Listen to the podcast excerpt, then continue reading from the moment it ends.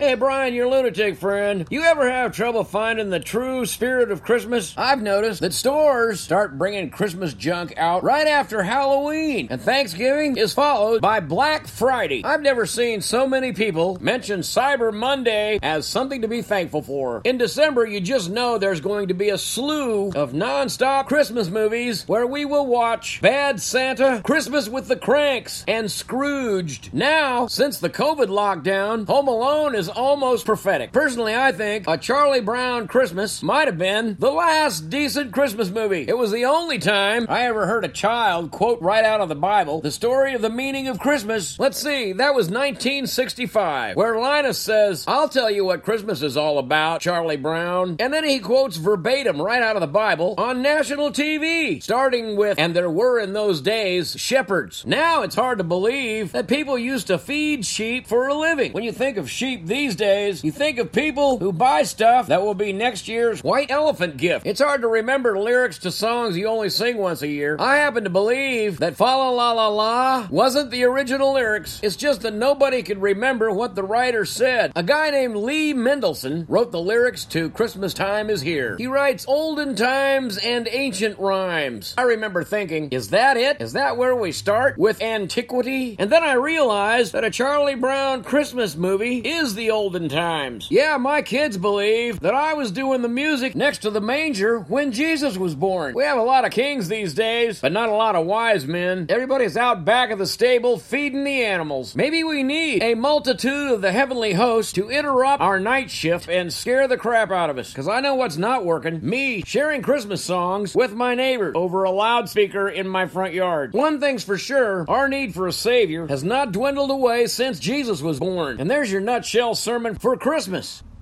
I think most of us stay busy at Christmas because we can't find the peace that Jesus came to give us. That takes trust that who He is and what He said is true. And that's not a gift I can give to you. But as your lunatic friend, I hope I can encourage you to understand that we all struggle with trust. And let me just say thanks for trusting me with a little bit of your time. And thanks for your gift to me in supporting Nutshell Sermons.